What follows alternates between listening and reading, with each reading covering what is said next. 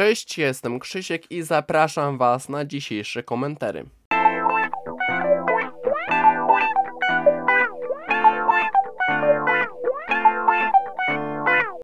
Dzisiaj pokrótce moja opinia odnośnie nowej inwestycji naszych kochanych samców alfa, charakteryzujących się swoim zbytnim zainteresowaniem płcią przeciwną.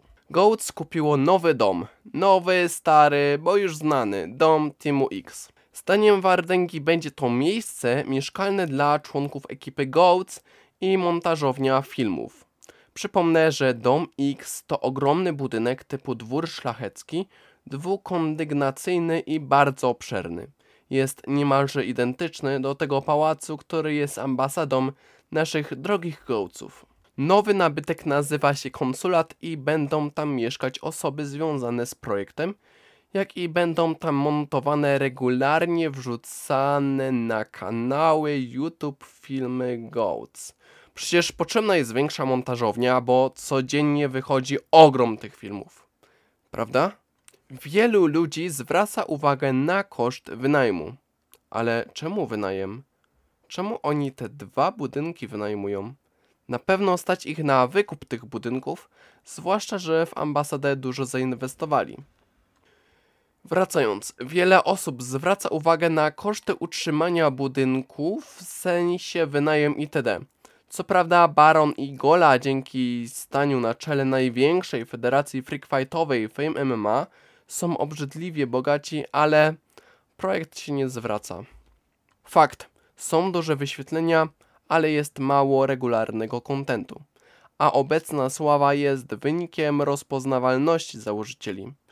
Niesamowite, że kiedyś umieli się wybić i stać się ikonami polskiego YouTube, czy w inny sposób zaistnieć w życiu publicznym, ale teraz niczego wyczynowego nie robią. Swój content opierają na sidemenach i jako jedyni są wierni ich charakterowi twórczości.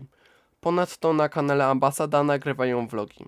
Ale częstotliwość jest tak częsta, że filmy pojawiają się co miesiąc, co kilka tygodni.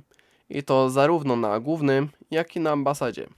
Content jest obiektywnie atrakcyjny, ale moim zdaniem filmy na każdym z tych kanałów powinny pojawiać się co 2 lub 3 dni, żeby była rentowność i żeby utrzymywać uwagę fanów, jak i ciekawskich widzów. Randki, tego typu filmy z racji potrzeby zaproszenia osób i innych przygotowań mogą pojawiać się co tydzień, ale jest to minimum. Inaczej będzie krucho. I wiem, że część GOATSów bardzo się angażuje, np. taki Boxdel czy Wardęga, i nagrywają również na boku, np. aferki. Dlatego GOATS mogliby podzielić się przy flagowych seriach na zespoły i nagrywać filmy według ustalonego grafiku, gdzie każdy będzie musiał jakoś się przyłożyć. I byłbym za tym, żeby zrobić też takie autonomiczne, niezależne od obecności innych osób serie, które będzie można łatwo realizować. Na przykład takie serie, które ja robię. Ale to oczywiście tylko sugestia. Ja nie jestem GOATS, a możnowładcom z ambasady życzę sukcesów, chociaż mam do nich liczne obiekcje. Dziękuję Wam serdecznie za wysłuchanie mojego komentarza. Zapraszam na luźny monolog, który pojawi się jutro.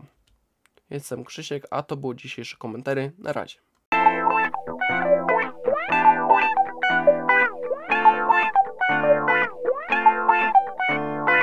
Była to audycja PAPM Podcast. Prowadził scenariusz realizacja Krzysiek.